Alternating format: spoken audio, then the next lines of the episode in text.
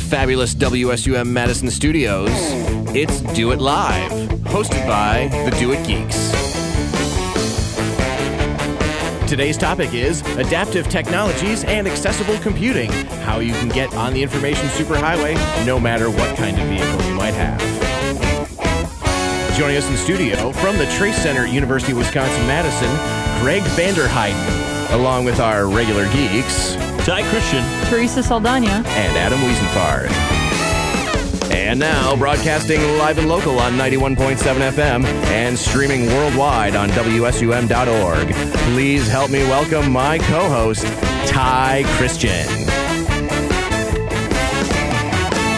Good afternoon. It is Do It Live, the most connected radio show on the planet, in the universe, or beyond. I am Ty Christian, and thanks very much for tuning in with us today here on Do It Live, the most connected radio show. If you have a uh, tech query, a tech question, or something to talk to us about, please give us a call at 608 515 8768 or email us at radio at doit.wis.edu. Today, we are talking about accessibility in technology. And uh, as with me, as always, you know, our wonderful co host here, Adam. How's it going, Adam? What's up, Ty? How you doing? And Teresa Saldana. What's up? Not much. All right. It's been a busy week for everybody. Yeah, it's been we'll- busy. We'll front load that. Well, for I'm you. sure it's been busy for all of our Oh, listeners gosh, too. yeah. It is yeah. fall- The almost onset finals. of finals, Dun dun dun. which I know has started already. Yeah. I have a bunch of people who are of just doing papers like crazy. You know, they're Yeah. Bags under their eyes. Don't talk to me. Don't talk to me. Cans of Red Bull littered everywhere. Yeah. Oh, no. Man, can you? I mean, thinking about how expensive Red Bull is, you know, now that everyone has a caffeine habit, uh, finals week must be extremely expensive for most people. So Yeah. I'll- Case I'll- of Red Bull. I mean, geez. when I was here and a student, one of the things Mm-hmm. that went around was making coffee with water Joe as a way to uh, Oh keep yourself my. awake. Oh, you mean the That the caffeinated water? water. Yes. Caffeinated The- the water. bottled oh my gosh, that's like a triple dose of caffeine there. Well, they didn't have Red Bull back then. Well, I guess.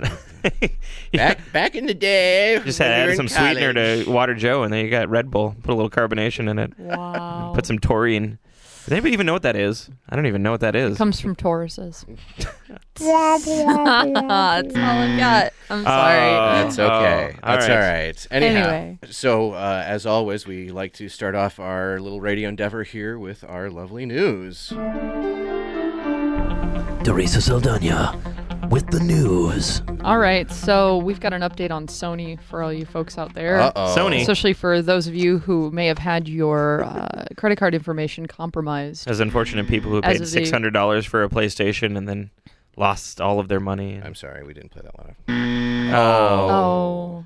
Yeah. So what's the update? So what's going on right now is obviously they're trying to get to the bottom of, of what happened, Mhm. who's to blame. Mhm. And Sony is blamed Anonymous, the group, the internet What? group Anonymous, for at least partially for the attack, claiming that their their uh, DOS attacks uh, caused Sony to be uh, distracted and vulnerable to to the hackers, whether or not they were Oh. they, they were also from Anonymous. That's the actual story, really. That they're they've been distracted by anonymous trying to do bad. Mm-hmm. they were to dealing them. with these with these DOS attacks. Then I will So- officially come out and blame the entire internet uh, for my bad grades in college. I was distracted by the internet and could not study, and they are to blame. That is not intentional intended as a factual statement. Right? Class action lawsuit. But anyway, I can't believe it. Really, they're they're Yeah. saying that They're blaming Anonymous, and then Anonymous responded and said, uh, "No, and we don't steal credit cards." Yeah, I, I mean, nothing in Anonymous's mo would ever ever lead them to like id- identity theft. But they're or, an easy target Well, because of they're course they are. anonymous, and it's just yeah. a big, you know, cloud-like entity. Ooh, Anonymous did it. Yeah. I- So doesn't quite make up for. it Sony's doesn't. But I also shortcomings read in and- an article that Sony, as of this point, um, hasn't received any reports from the major credit card companies that any of the cards that were supposedly compromised have had any fraudulent charges on them. Well, you know, they're probably all of that information right now is probably so hot that you know, the second to, it's it's such a large amount of information that the 2nd Mm-hmm. somebody tries to use that information, Mm-hmm. uh, they're probably going to the government's probably going to uh, crack down on them so quick. You know, That's true.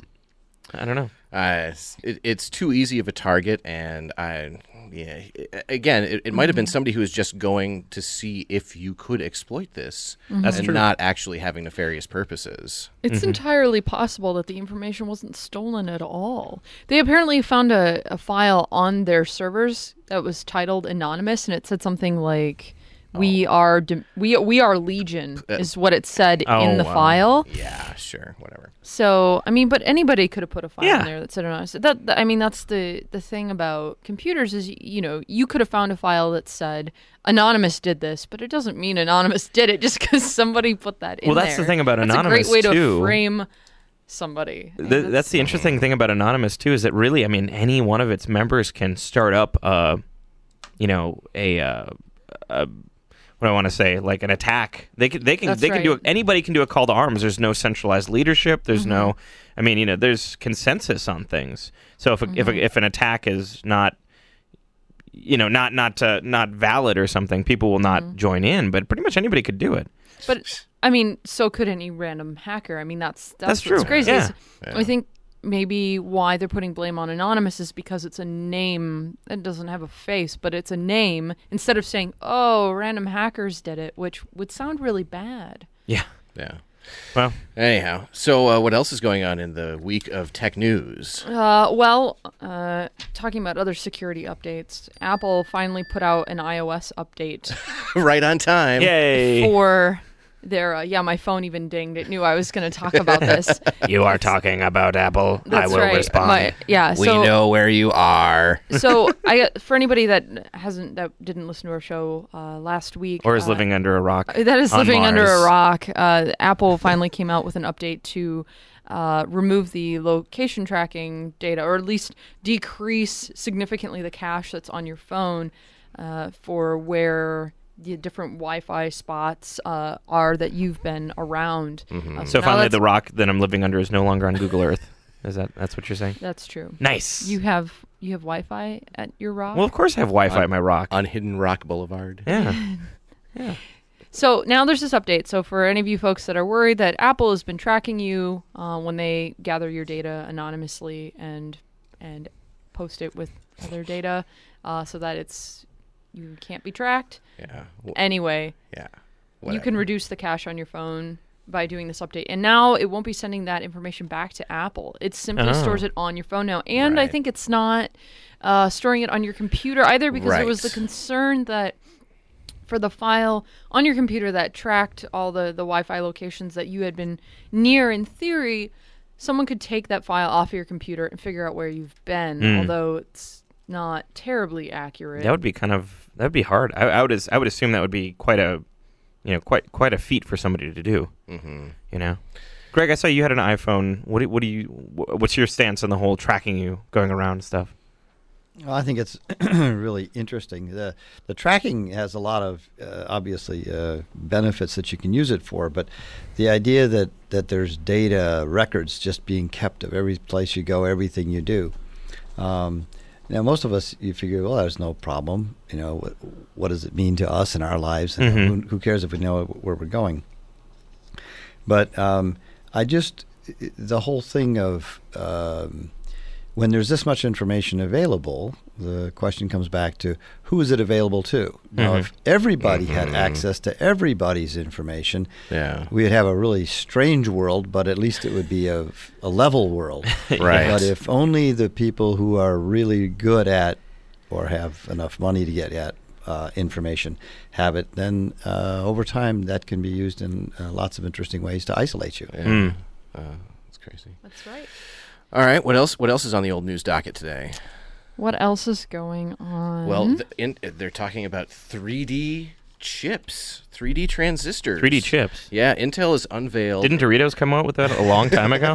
3D. Oh, listen it's- to you. Do you remember because was was the those flavor chips that they jour. didn't they come out with some different ones for a little while there that they actually They like, did no. puffed 'em up? That's what I'm talking about. Yeah, that's Oh, exactly yeah. what I'm. They called them 3D chips. I'm. I, Google this, guys. Go to go to Google. Type in Doritos 3D chips. This, this is exactly what I'm talking once. about. I remember eating them. They, They, were pretty not good. that. gr- Well, they were okay. If you ate them, terrible. I mean, you could have a few of them, but then if you ate them a lot, you just kind of felt weird. How is that any different from normal Doritos? Well, you could you can okay. I can eat an entire bag of Doritos nacho cheese chips, and I feel feel great. Really But like the 3D chips, when have you sat down and eaten an entire bag of Doritos? I I'm not gonna not gonna comment on that. You're right. not going to comment. Anyway, A- anyway, back to the story. Yes, Intel has ale- unveiled its new 22 nanometer manufacturing processes, and what they're debuting is something called the Tri-Gate transistor, uh, which they've been working on for several years, and it's part of the whole uh, Ivy Bridge. Uh, rollout, which we talked about a couple weeks ago, and that was uh, o- on the docket here. And basically, what it is is they're starting to build microchips not only you know horizontally but also vertically, so that you can actually get you know space off the board and use the third dimension because mostly people have just been doing two-dimensional circuit traces and it's what they call the world's first 3D transistor but they say that it will help them to actually catch up with Moore's law which is that every what is it year and a half or 2 years that you double the number of transistors or you double the processing power available Right. to you. Sure, and they're Okay. running into they're running up against the uh, yeah, edge of that right now. uh, Once you get much above three or four gigahertz of processor speed, you you actually hit the limits of of some physics things that make it so you can't go that much faster. But this, they say, will save half uh, the amount of power it takes to process stuff, Hmm. and that will also help them in, in that goal as well. So it's a processor within a processor. Uh oh, uh oh. That was a uh, shout out to Inception out there. Do we have uh, do you have one last news story you'd love to cover with us? here? Well, since you were talking about 3D, we're actually going to go back in the other direction. Talk Yeah. about 2D. yeah. Uh, with a, actually, Ty brought this up. The uh, paper computer. Uh, Yeah. Thin. Uh, it uses e-ink. No, Gre- Greg was right? talking about this originally. Yes, a flexible e-ink display, and you, it can. So it's like a. It's So you like can a fold up- paper like- phone. You could fold it up, Yeah. use it as a phone, and you can turn the corners to uh, simulate flipping pages. Um, but the idea is that it would actually replace paper because it's so thin, and apparently they don't use any power uh, when you're not using them. hmm Yeah, it's it's really interesting. Uh, I'm looking at it here, and it I mean it looks like a regular. I mean, it looks like a sheet of paper, but it's well, it's kind of reminds me of an, an one of those Amazon Kindles or the you know the ebooks where they mm-hmm. have the e-ink. Mm-hmm. I don't know if everybody's seen those out there, but it looks it kind of almost looks like, well, you know, from afar it seems like an LCD s- uh, screen, but it looks mm-hmm. like paper when you have it up front. But one you could peel right off the. But yeah, you could peel it and and just pop it in your phone. And apparently they're bendable. They're you, you can fold it up. I mean, you know, we're talking crazy Johnny mnemonic stuff here going on. you know, Johnny mnemonic. Awesome. Yeah, that I'm- is quite the reference. I'm, pu- I'm I'm pulling out all the all the old references today. So yeah, it's it's an interesting and, and it looks like they're still working on it. Um, when are they? Uh, they're going to unveil the paper computer May 10th at 2 p.m. at the Association of Computing Computing Machinery (CHI) Mm. uh, in Vancouver. So keep we'll keep on the radar for that and see if we can uh, get an exclusive. In the on- article, they claim that, that everything's going to look and feel like this within five years. Mhm. So if you folks at home can wait five years, you Yeah. may get to see this technology. Yeah. I can't wait. Five Sounds years. good. That is very exciting. I mean, how, what would that do for where we work at Do It? Oh yeah. Oh. Uh, all the pa- stacks and stacks of paper we have lying around, if we could just switch to these. That's true. That's or, true. or if you had screens that flexed and didn't break. Yeah. Oh. Or think about it at the beginning of the year. You give your uh, you give the uh, uh, the freshman coming in like a single sheet of paper and that's your that has textbook. well, yeah, that has the yeah. entire textbook, or that has many textbooks, or that has Sure. all of the knowledge base articles on our knowledge but base. does this talk about where the data's stored? yeah, that's a good question. That's question. what I was wondering Oh. because That's a good question. it says it does everything a smartphone does.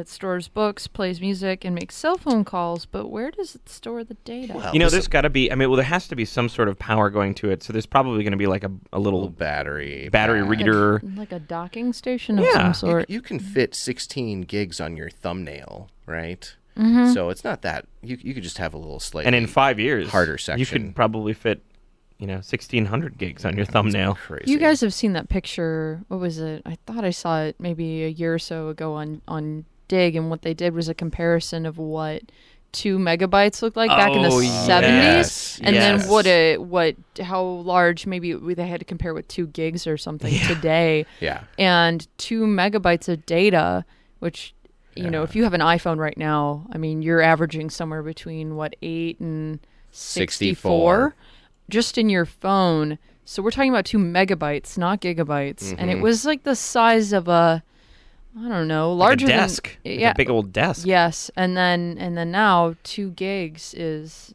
yeah, like Adam said, you can fit it on your thumbnail. I've so. said this before. I'm really excited um, when we get to the when we're going to get to the point where uh, you know we get enough data where we can fit like you know a couple terabytes or maybe even you know 160 terabytes or something in your on your the size of your thumb, and then you know we can just have like thousands and millions of TV shows and movies and stuff like just on your keychain.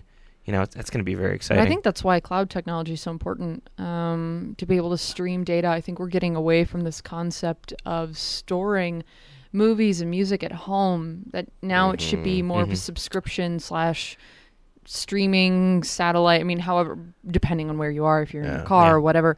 Um, but I think that's definitely the way that we're headed. So these little sheets might be useful because you can just load up what you need um, from the internets, and then e-paper. yeah. Nice. Awesome. Well, thanks so much for all your news, Teresa. Oh, sure, no That's- problem. That's great.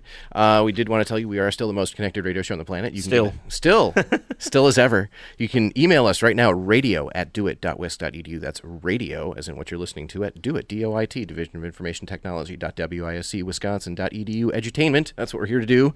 And um, you can also give us a call right now in the studio, 608-515-8768. That's 608-515-8768. And you can talk to Greg, who's our accessibility expert, and we're going to be talking to him shortly. But Ty, we do have an incentive for our callers and emailers and chatters today. We do. The person that calls with the most interesting call or suggestion will win a gift certificate to a place where they roast beans and make it into a beverage. It might rhyme with toffee. Yes. And there might be one on every street corner, so call in. It's excellent.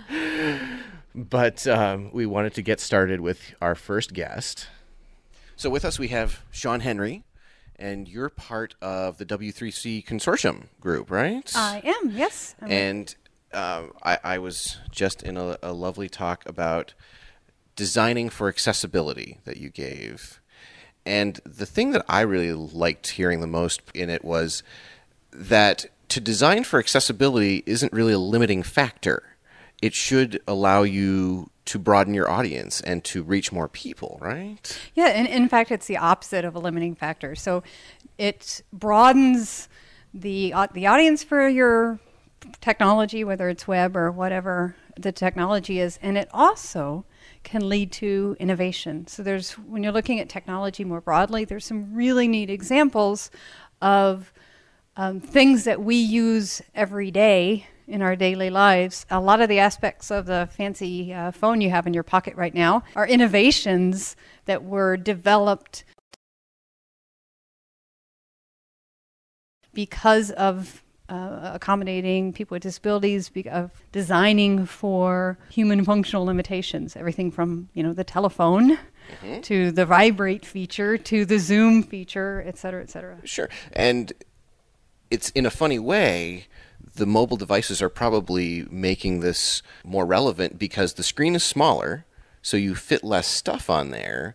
And you were talking about how people who might have lower vision need to blow things up on their screen. So you're kind of getting to the same place. yep, there, there's a, a lot of overlap between what we do for design for people with disabilities and what we do for design for mobile devices. It's a huge overlap. And another area of overlap is what you is designed for older users.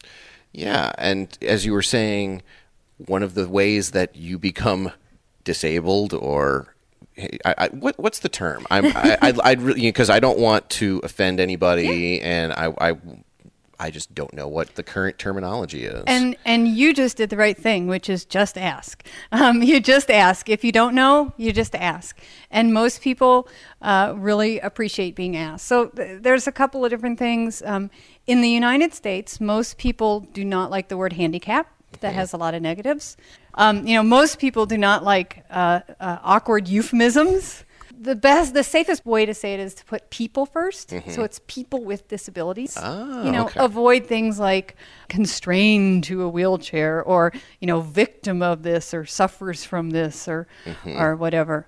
Um, I actually have a whole chapter in the book that's available free online that talks about interacting with people with disabilities and talking about people with disabilities, um, to, just to help people get more comfortable. But the main thing is just to be respectful. And what is your website? We can point people to that. That's well, there's a problem. I, I have two different hats. Yes, so um, with my my W3C hat on, uh, the the website for the Web Accessibility Initiative is uh, w3.org slash WAI, and that's for the Web Accessibility Initiative. And then uh, on, on, on nights and weekends and vacations, some, I've done some, um, have, have a book online and some other support material at uiaccess.com slash just ask. the other thing which I really appreciated about your talk is that technology, rather than being limiting, is really opening up avenues to people who might be differently abled or people who have disabilities to communicate with anybody and everybody. And it just makes it more easy to stay in touch. to stay in touch, to get education, to get your groceries delivered, to buy a house, to research uh, driver's license requirements for your child. You know, even though I may be blind, uh, you know, I still need to access the Department of Motor Vehicles site because I need to help my uh, daughter study for a test, you know, whatever. All these things are uh, available because of accessible technology. You know, I showed the video of Carl, who's a, an older gentleman. I don't remember how old he is, but and I was asking him uh, when I did the video, can you can you tell me all the, the things that uh, that websites and well, actually this was back when software do that are frustrating to you that that don't work well for you. And after a long pause, he said, "It's uh, the technology period is so enabling. There's so many things I can't do. He can't use his arms. Um, I can't stock sh- grocery shelves. I don't drive. I can't do all these things. But with technology, I can communicate. I can study. I can work. I can live. Um, and with the web, that you can do so much more. and you it- gives people who might not otherwise have a voice a place and a forum and uh, a way to reach other people Absolutely. Yeah. And it levels the playing field in a lot of areas. Um, having it, the web accessible and having accessible technology. It's amazingly empowering. And there's all sorts of things that, that people couldn't do. I mean, just um, reading the newspaper, right? So if you were blind, getting daily news was nearly impossible on your own. Now, with accessible, with web and accessible technology, no problem at all. um, so can you give us some of the the tools that somebody might use to make the web or other technology more accessible Well, there's different um, strategies and different tools that people use. So uh, there's a lot of assistive technologies. Um, the one that's uh, probably the most common we talk about is screen readers. So if somebody can't see the screen, they're blind, um, then they have software that can read out the information from the screen to them. That's when you have monotone man reading things on the screen to you Yeah, the older the the older screen readers are the, the the lower quality screen readers voice is pretty monotone in the one I demoed today. Um, some of them are really uh, are, are are much nicer uh, though. And then there's there's different things. Um, people who have low vision might use screen magnification software that enlarges the information on the screen quite a bit. If you have less serious low vision, you may use the settings in mainstream technology. So you don't have separate technology, but you use a zoom feature, the color contrast feature in your browser, or the settings in your operating system to do that. Uh, so that's just an, an example of some of the Yeah. technology. something as simple as just zooming in on a web page as I was doing over here while you were talking can help somebody who might not otherwise be able to consume whatever content there is on a website have access to it. Yep. And there's other cool things like say you're completely blind and you read braille, there are technological devices where instead of reading the screen out loud in a voice, it translates it into a, a sort of Dynamic, braille dynamic display. Uh, Yep. dynamic is what I was looking for. Yeah, something. So it's it's sort of a braille strip that you might have down below your keyboard that can change and basically spells out whatever you would ordinarily be reading on a screen. Yep, exactly. Yeah, it's pretty cool. The technology is pretty cool. Yeah. So can you can you talk about some of the newer things like an iPod or an iPad and in what ways they might be used for accessible or to make things more accessible to somebody? There's a lot of excitement over some of the um, accessibility features in, in new technologies. The iPhone has a lot of very useful features for people with disabilities. It's um, the the basics are fully accessible. People who are blind, which is a huge deal. You know, at some at one point, you know, a few years ago, people said, "Well, you can't make a touch screen accessible to people who are blind because they can't see where to touch." And But there's no fact- physical buttons to and feel. there's no physical buttons to feel right but in fact um, it has it is very accessible so that's really exciting uh, you know another example is um, i talked about uh, glenda who has cerebral palsy and has uh, speech impediment so she, she's uh, it's her speech is very difficult to understand and I work with a 10 year old girl here in town who is, is also nonverbal. And Erica has a $7,000 communication aid that is heavy and clunky and ugly, but now she's got the iPad. And Glenda uses the iPad, and Glenda's just thrilled with it because I can't remember the software, but that will translate uh, what she types um, or what Erica picks picks as pictures and will will say it. So that's it's a communication device now instead of this big clunky thing. It's the cool. It's an iPad. It, you know? It's something akin to what Stephen Hawking would use to create your his voice. similar technology yeah but mm-hmm. but instead of being this awkward expensive technology it's the ipad so i mean when erica a 10 year old walks into the room you know instead of carrying this big ugly thing now she's got an ipad and all the other kids are like ooh cool you know and it costs an order of magnitude less exactly than the order t- the other technology did. yep yep So, in general, your message, which I really love, is that if you're thinking about putting a website up or you're thinking about putting out any sort of media or technology related thing, you should try and broaden your view and think about everybody who might conceivably use these technologies. Not not just the intended users, but that it might have applications to anybody. It, it will, and it's important from a social aspect, um, from a legal aspect, from a financial aspect, uh, from a society aspect that we're making sure that when we're designing websites or other technologies that we're making it accessible. The basics of accessibility are fairly easy, um, but it's something we realize need to realize as, as designers, developers, or business owners, or professors, or whatever, that it's really in our self interest to to look at the broad range of potential users for our products. And thanks very much, Shawn Henry, for uh, all that information. Uh, we're going to take a break, but when we come back, we will talk more with our in studio guest here, Greg Vanderheiden. Did I pronounce that right? Vanderheiden? You bet. All right, cool. Yeah. Yeah, you did it. All right. Give us a call here uh, in the studio, 608 515 8768, or email us radio at doit.wis.edu if you have any computer questions or any questions relating to accessibility. We do have an in studio expert, and those that call will win a gift certificate. So please give us a call, and we will be right back with more Do It Live.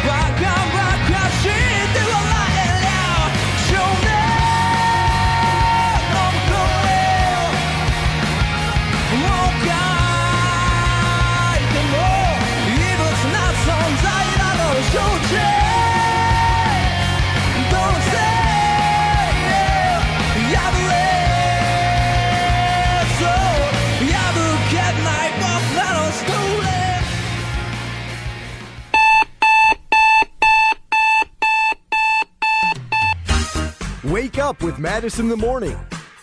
The whistles go woo. Every Thursday and Friday from 8 to 9 a.m. It's that woo woo. Only on 91.7 FM, WSUM. That's only in the morning. You supposed to be up cooking breakfast or somebody, and so that's like an alarm clock. Woo woo.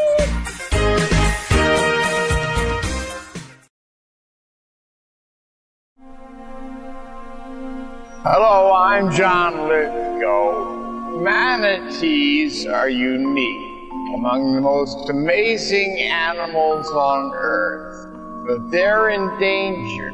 We pose the greatest threat to their survival.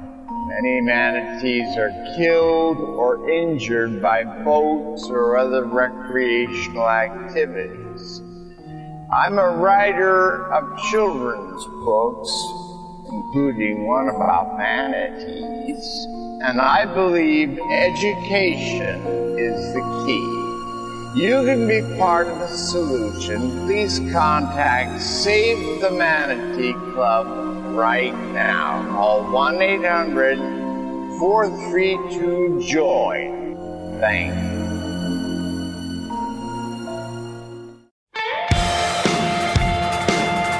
And we're back with more Do It Live, the most connected radio show on the planet. And today we are talking about accessibility for people with disabilities. And in the studio here, we have, we just so happen to have the forefront experts on, on uh, you know, people uh, on uh, accessibility on computers. That's correct. Gre- Greg Vanderheiden, he's a professor in industrials and systems engineering and biomedical engineering. And also, are you one of the founders of the Trace Project, I presume? I yeah. am. Yeah. Wow. indeed. And, and you do a lot of other things as well. I don't know if you want to tell one or two more, but I know you've got a litany of them. But Professional skateboarder. And, uh, no, I was just, I'm kidding. Well, I chair the uh, W3C Web Content Accessibility Guidelines, and uh, also, uh, as we'll talk about later, uh, have just started. Uh, uh, there's an international consortium of individuals working on building accessibility directly into the internet and the infrastructure, so that uh, accessibility everywhere, anywhere. So it's uh, just started up. It's in uh, Geneva, Switzerland. Uh, Oh, Wow. Neat. nice place to take a vacation occasionally, a working vacation. Uh, we were talking with Shawn a little bit earlier, and I think the thing that I wanted to applaud you for is you've been working with Apple and Microsoft and other software companies uh, for years and years and longer than probably you care to remember. Uh, but we have now arrived where there's a lot of functionality and accessible technology built into your average Windows 7 or Mac operating system, right? Yes, it's really the the the goal, of course, would be that we would build enough accessibility and that anyone could use any product that they picked up uh, just right out of the box. So that, Right. uh, currently, uh, some individuals, the accessibility uh, can cost two or three times the cost of the computer. Oh, my goodness. because So- of software and additional hardware they have to buy. uh, yeah, or even just software sometimes. And um, but if we can build it in so that people can buy a computer and the uh, features, et cetera, that they need. Now, some have been built in since 1986 uh, and 1995, and and and each year, um, Apple and Microsoft and um, and of course it's been in Linux, et cetera, um, have been increasing the number and the type and the diversity, uh, and reaching out and being able to address more and more people out of the box. So let's talk just for one second about 1995 because Windows 95 came out and you told me an astounding thing. Nine out of the 10 accessibility features in Windows 95 were developed here at UW Madison. Is that That's right? That's correct. And Yay, go us. Yeah. the, uh, yeah, the the University of Wisconsin has uh, accessibility built into um, all of the Macintoshes, all of the Windows machines, uh, all of the uh, um Amtrak uh, ticketing machines. They're usable even if you're blind. Wow. Um, uh, the A- ATMs around the camp. ATMs, um, the uh, automated postal systems. So there's University of Wisconsin accessibility research of different types built into things all across the country. That's great. So tell us a little bit about. I, I, noticed that you were uh, involved with the GPII, the Global Pub- Public Inclusive Infrastructure uh, Project. Can you Mhm. tell us, uh, the people that are listening out there, a little bit about that and what's it all, you know, what what it's all about and that kind of stuff? Yeah, let's start with why it's needed. Um, we currently uh, have a situation where the internet is really uh, very rapidly becoming not an optional access to the internet. You, um, even individuals applying for janitorial jobs can find they have to apply online. Mhm. But commerce, education, try to go to school. Think of going to the university or even a grade school now and not using any computer, not Or- or- accessing the internet ever. Huh. Getting Um, email. Oh, right. Yeah, Um, I can't even. so- I can't even fathom it. Actually, That's yeah, right. I mean, when when we were in school, I mean, we would have sort of like uh, typing classes or some kind of just like a computing Yeah, class yeah. where it was just like, oh, let's go learn about computers, and then we put them away for the rest of the day, and we use textbooks and paper. But now, I can't, I can't even imagine. I'm, Yeah. I'm sure it's critical now. It's there just, are probably kids bringing iPads to school now that are using them for their homework and all that sort of stuff. huh. Well, extrapolate a little bit out, and will there be any books? Um, It can be Mhm. so much less expensive to just give people uh, some type of an ebook reader, etc. Mhm. Um, so everything goes this direction, but you or your child can't. Right. Mm. So what are you going to do? I mean, where are they going to go? How are they going to get a job? How are they going to get an education?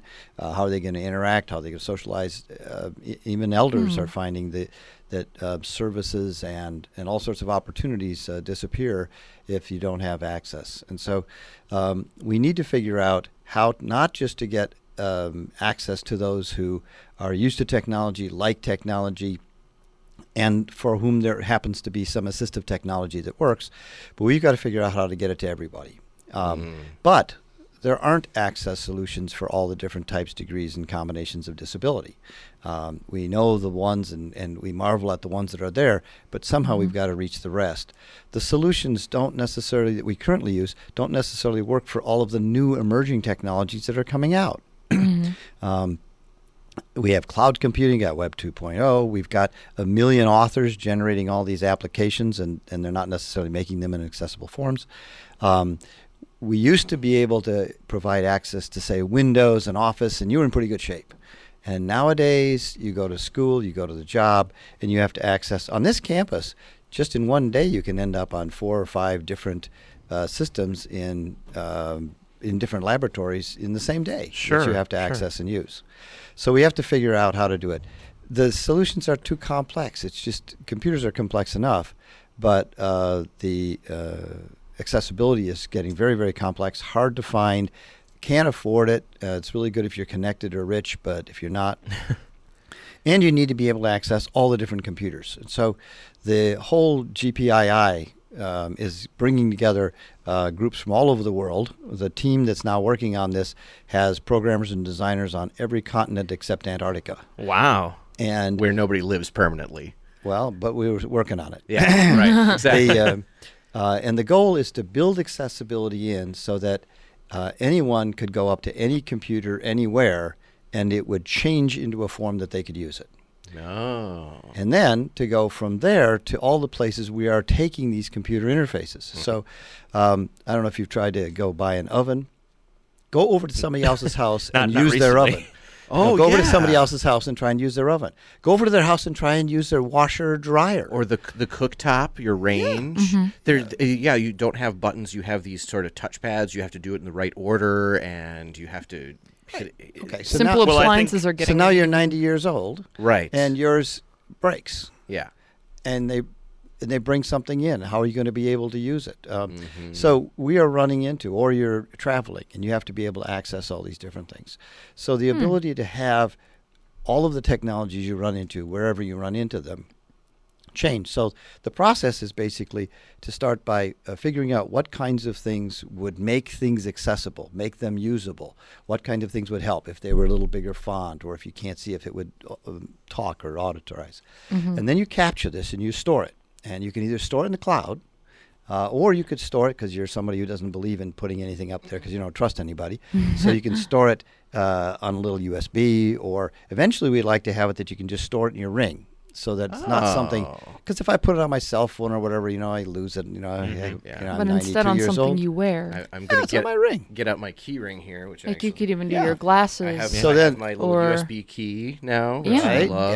Yeah, and uh, and you, you and if when you're 90 years old, you'll never leave your keys anywhere. No, it's, yeah. right. well, see, that's the thing. But I don't want to get an implant, you know, with a little chip inside of me. That No, just no, no, seems I said the very, ring. Yeah, the ring. I like a that. little That's very good. And so then I walk up to the thermostat and I touch it to the thermostat, and it changes from the one you guys like that you can program 52 different directions to one It's that up and is down. Just simple, yes. I mean, think of this. If you've not seen one of those, you walk up to it Oh, and it says 69, and you go, oh, that's too cold. So you push the hotter, and it works. It goes 70, 71, and then it mm-hmm. then it forgets it, goes back to 69. And you mm. go, oh, what happened? So you push it. Now it goes up to 74. And you go, what happened? It's too high. Oh, so you push it down. You, Yeah. And they don't realize that it's actually changing back and forth between what you're setting it to, a thermostat and a thermometer. Right. And so it's flipping the function. And this Sure. can be very confusing. Um, right. you could make it when they go up to it it does something very straightforward that looks like the world they're used to um, and just things like that. So it's kind of like sort of a universal login, but it's more just changing the display and the parameters in which you're displaying content for Exact- a person in particular. right as a matter of fact one of the things you don't want to do is you don't want to log in because you don't want to necessarily give up your identity in order Right. to turn the lights on or to- Definitely. or Right. to do something so the uh, part of this privacy and security are really a high priority on this uh, we would hope so.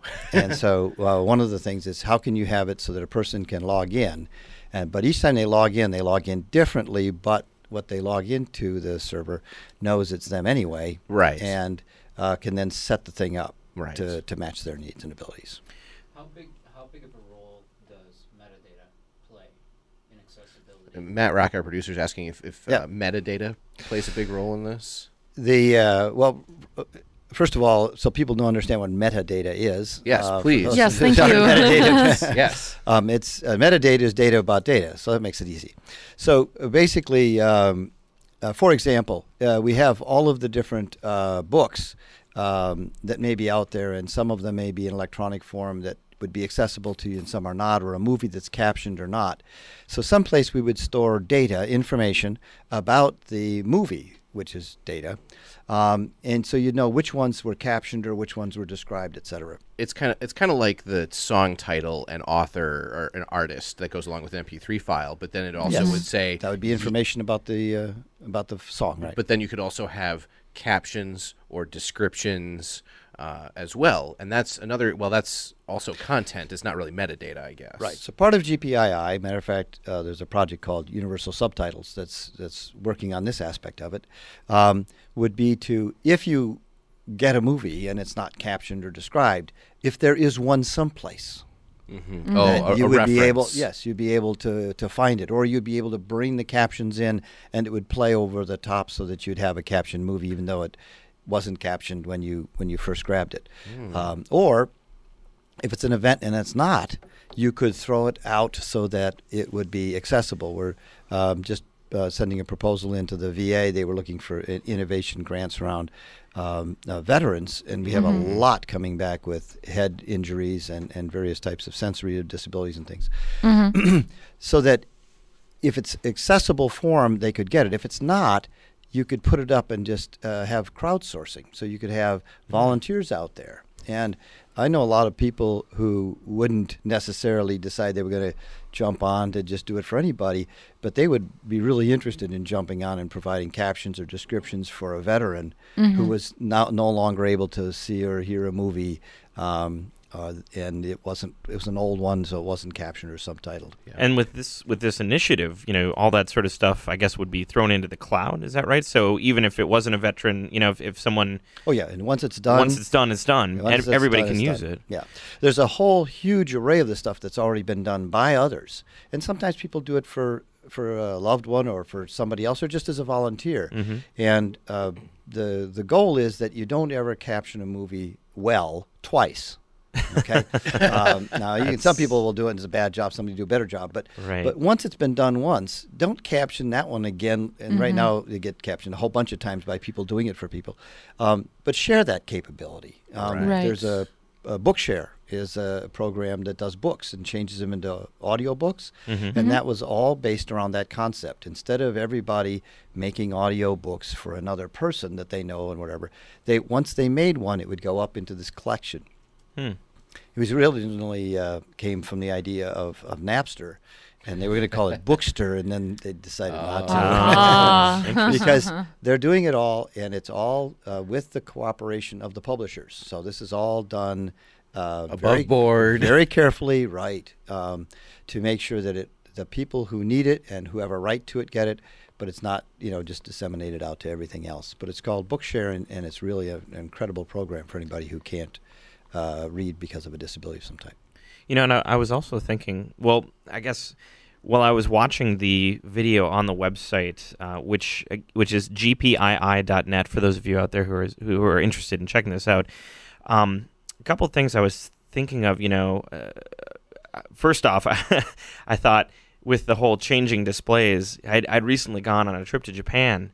And you know, man, if if something like this was, you know, if I had a ring that I could put up to the to the ticket booth and just change it into English or change things into English, that'd be super easy. You know, so maybe Mhm. not just people who have uh, disabilities, but you know, ev- everyone could use this in terms of like, changing languages and that kind of stuff. Absolutely. The Universal Subtitles Project actually does not only uh, audio to captions, Mhm. um, but also uh, language translation. So it's built right into this. And uh, even the personal preference things we talked about.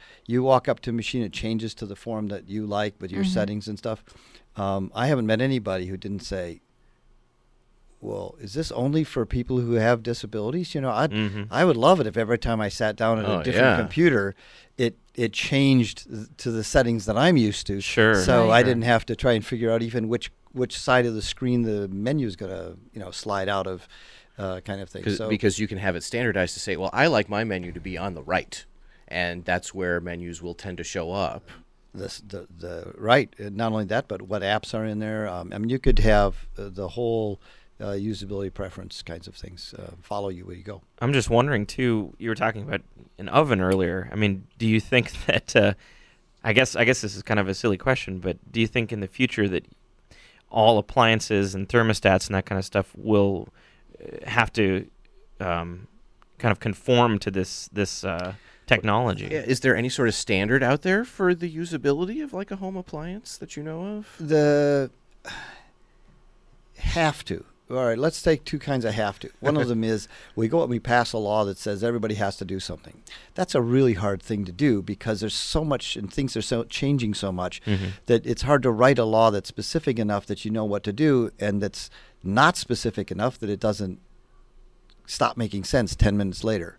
Um, the uh, you know you say all things have to have a keyboard blah blah blah and then you got an ipad and you say well it doesn't have a keyboard it's on screen and you said the keys all have to stick up an eighth of an inch. How do i make it stick up an eighth of an inch when it's on the screen Sure, you know, Right, yeah, so yeah, yeah. on the other hand you could say have to because we demand it. I mean users um, it's the things that have what we demand as consumers from a, a laptop today, you've watched these things graduate and, and stuff that Mhm. they sold us in the past. You try and sell a computer with the capabilities of a five year old computer and, and nobody will buy it. So Right. I Mhm. think that people will find that this can make things so much simpler.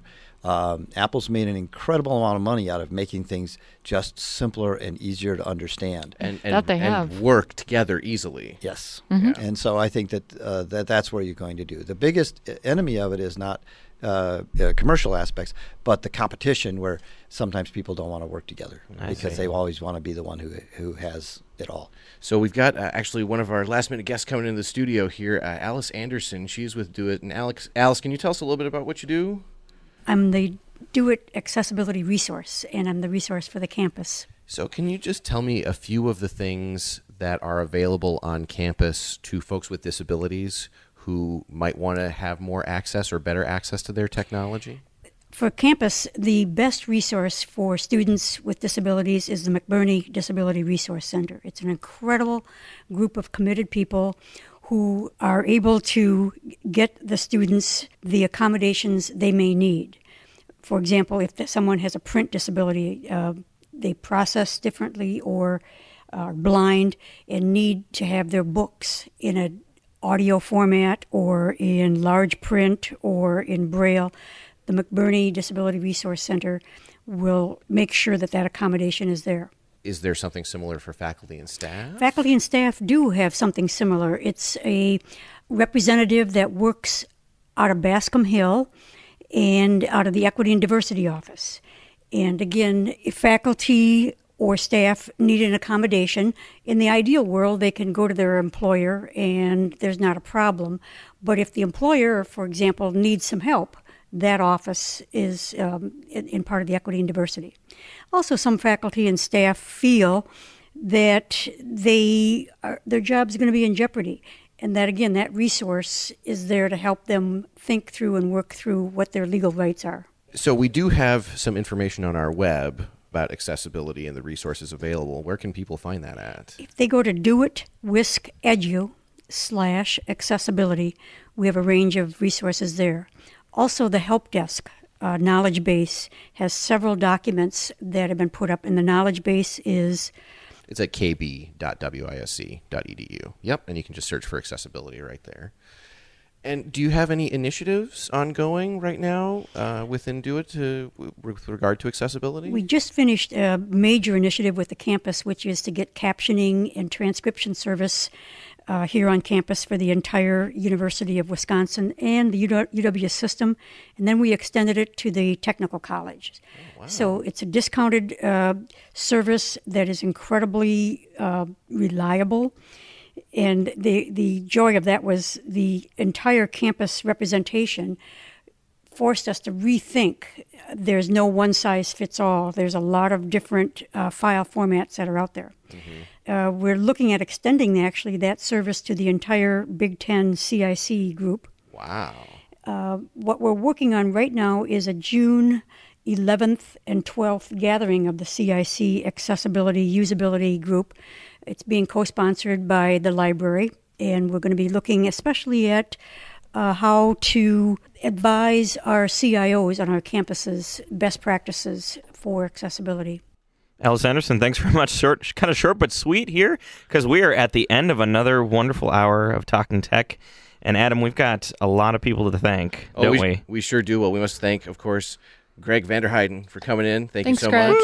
Yes, and uh, Teresa for doing fabulous news as always. So thanks, Teresa. Sure, no problem. Yay. And of course, we'd love to thank our management team at the Division of Information Technology Perry Brunelli, Ryan Hansen, Edward Hoover, Brian Kister, Jack Lepak, Ty Leto, Neil Mack, Howie Mead, Mark Nessel, Brian Rust, and Bill Zimmerman. The Director of User Services is Kathy O'Brien. DoIT's Chief Operating Officer is John Krogman. And our interim CIO and Vice Provost for Information Technology is Joanne Berg. Today's broadcast was produced by Ty Christian, Sandy Cyberlick, and Adam Wiesenfarth. Our associate producers are Laura Grady, Teresa Saldana, and Nathan Cohen, with assistance from Dan Collins, Matthew Siriani, and the Nates, Harrison Weber, and Zastro. Our on-air producer and director of e-communications is Matt Rockwell, and our theme music is from Conan. The executive producer of Do It Live is Jesse LeGroux. Be sure to join us next week right here on 91.7 FM WSUM at 2 p.m. and also on our website at www.doit.wis.edu slash radio. You can find our podcasts right there.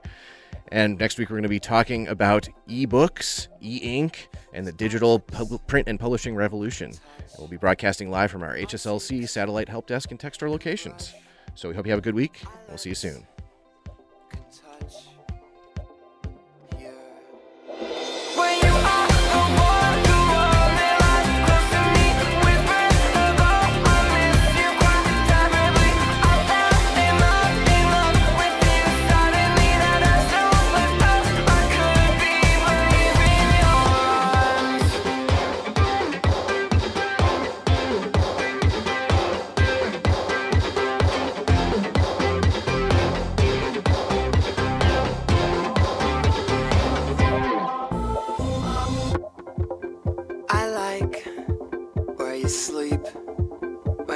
Sleep next to me.